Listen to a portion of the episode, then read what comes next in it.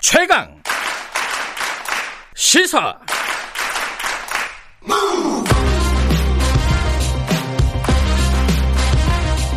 지금 여러분께서는 김경래 기자의 최강 시사를 듣고 계십니다.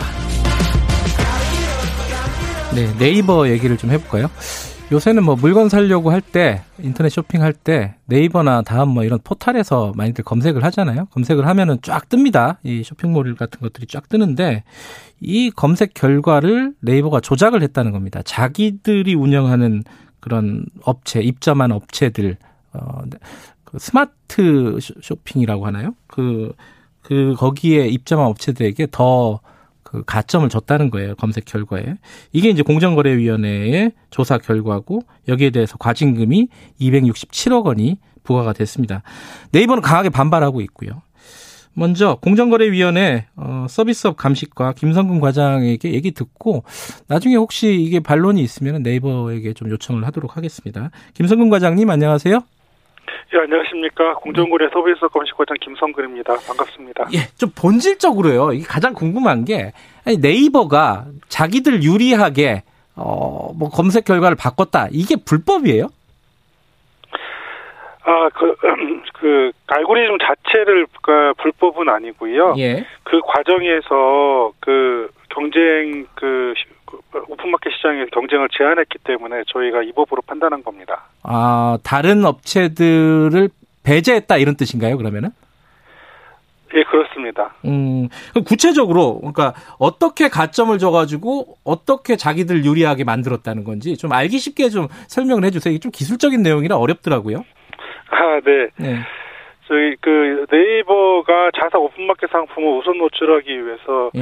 총 다섯 번에 걸쳐서 알고리즘을 조정 또는 변경을 했습니다. 예. 이 검색 결과에 우선 노출하기 위해서는 그 상품과 그다음에 검색어의 관련도 어, 점수를 계산해서 네. 이 관련도 점수가 높은 순서로 상품을 노출하게 되는데요. 예. 이 과정에서 경, 어, 네이버는 경쟁 오픈마켓의 가중치를 낮추든지 예. 또는 자사 오픈마켓인 그 스마트 스토어 그 입점업체 유리한 판매지수 가중치를 부여했습니다. 네. 또 한편으로는 그 페이지당 그 40개의 상품이 노출이 됩니다. 예. 그런데 이 40개 중에서 최대 10개 이상 그 10개 이상의 오- 네이버 오픈마켓 상품이 노출되도록 아. 알고리즘을 통해서 보장했습니다. 예. 또는 경쟁 오픈마켓에 대해서는 불리한 기준을 적용해가지고 예. 자사 오픈마켓 상품을 상대적으로 우대하는 방법으로 알고리즘을 조정 또는 변경했습니다.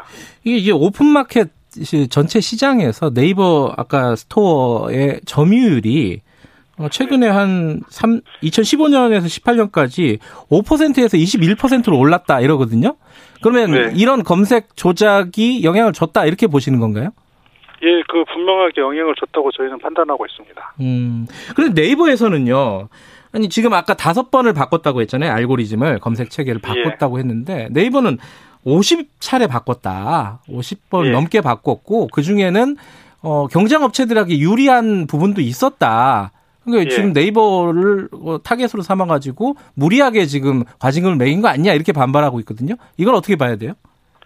저기 50차례 그 바- 저희가 아까 좀저그 조금 전에 말씀을 드렸지만 이 네. 알고리즘 자체에 대해서 이게 저희가 문제를 삼는 것은 아닙니다. 네. 근데 그 50차례 그 바꿨던 것 중에서 는 뭐 그 이그 노출 순위와 관련이 없는 것도 있을 수 있고요. 예. 그런데 저희가 판단한 바로는 이 다섯 번에 그 걸쳐서 검색 알고리즘 조정 또 변경한 행위는 분명히 오픈마켓 시장의 경쟁을 제한했다 이렇게 판단을 했습니다. 음, 그리고 아까 이제 그 네이버 점유율이 네이버 쇼핑의 네. 점유율이 올라간 부분도 네이버 같은 경우에는 아니 뭐 결제 시스템 같은 걸 개선해 가지고 벌어진 일이지 이게 검색 알고리즘 조작해 갖고 벌어진 일이 아니다 이렇게 얘기하고 있거든요. 이건 인과관계를 좀 예. 밝힐 수 있나요? 그 네이버 페이 같은 경우는 일단은 네. 그 결제지 않습니까? 네. 결제라는 거는 결제 전에는 이 상품을 선택을 해야 되는 문제가 있는데요. 아하. 그러니까 결제 전에 상품의 선택 그렇죠. 그 과정에서 예. 예. 그 과정에서 그 불공정이 했다는 말씀을 드립니다. 예. 근데 또 한편에서는 이게 좀 반대되는 얘기인데, 어, 과징금이 너무 적은 거 아니냐, 오히려. 267억이잖아요, 요번에 나온 게. 예 예. 근데 뭐 예를 들어 뭐 구글 같은 경우에는 조 단위가 나오지 않았습니까? 뭐 반독점법 예. 이런 거 적용이 됐을 때 뭐 3조를 네. 받았다 이런 기사도 봤고 너무 적은 거 아니냐? 이거에 대해서는 어떻게 생각하십니까? 아, 그것은 그 유럽하고 우리나라 그 과징금 부과 기준이 달라서 그런데요. 예. 저 저희 같은 경우는 국내 시장의 관련 매출액을 그 기준으로 해서 과징금을 부과를 하고요. 네. 그다음에 EU 같은 경우는 아, EU에서 일어난 행위를 하더라도 관련 전 세계 시장을 대상으로 해 관련 매출액을 산정을 하거든요. 네. 그렇기 때문에 저기 그 당연히 좀 다를 수밖에 없습니다. 음. 또 하나 궁금한 게요. 네이버의 문제들은 뭐 여러 차례 예전부터 지적이 되어 오고 있었던 부분이긴 한데 그런 의혹들은요. 근데 다른 데는 어떤가 싶어요. 뭐 예를 들어 다음이라든가 다른 쇼핑몰들도 많이 있잖아요. 그런 예. 데는 문제가 없고 네이버만 문제가 있는 건가요? 근데 저희가 이거 신고를 하게 된그 예. 계기는 예. 한 오픈마켓 사업자의 신고를 계기로 아. 저희가 조사를 했기, 했거든요. 예. 그래서 저희가 뭐 예를 들어 뭐그 뭐 카카오라든가 뭐 이런 다른 그 경쟁 사업자들은 저희가 조사를 할 조사 대상이 아니었습니다. 음. 그러면 그런 조사 대상을 좀 넓힐 계획도 있으신 건가요? 어 지금 현재로서는 음. 그뭐 다른 경쟁 사업자는 조사 계획은 가지고 있지 않습니다. 아 그래요? 이거는 이제 신고가 들어왔다 직접적인. 예 그렇습니다. 어, 그렇군요. 하나만 더 여쭤볼게요. 그 TV, 네, 네이버 TV, 그러니까 동영상 그 검색 관련해서도 뭐 조작이 있었다. 이 얘기는 또 어떻게 된 겁니까? 어그 그, 그, 그 네이버 그 TV 그, 그 동영상이 있는 그 네이버가 예. 그 동, 자기 그 네이버 TV라는 동영상 서비스를 운영을 하고 있는데요. 예.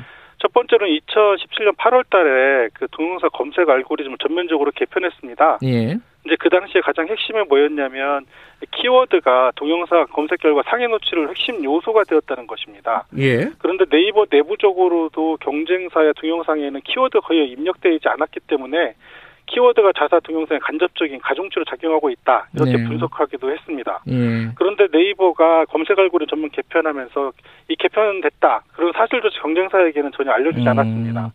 반면에 네이버는 또 알고리즘 개편 전부터 자사 동영상 부서에게는 데모 버전을 좀 테스트를 시키고 예. 또 계열사를 통해서 네이버 TV 동영상 키워드도 체계적으로 보완했습니다. 음. 네, 이런 방법으로 저희 검색 알고리즘을 조정. 그러니까 쇼핑하고 같은 거네요. 자기들 동영상을 더 우대했다 이런 거네요. 그죠? 많이 보게 했다. 예, 그렇습니다. 예. 예.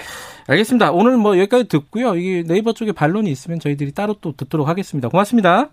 예, 감사합니다. 공정거래위원회 서비스업 감식과 김성근 과장이었습니다.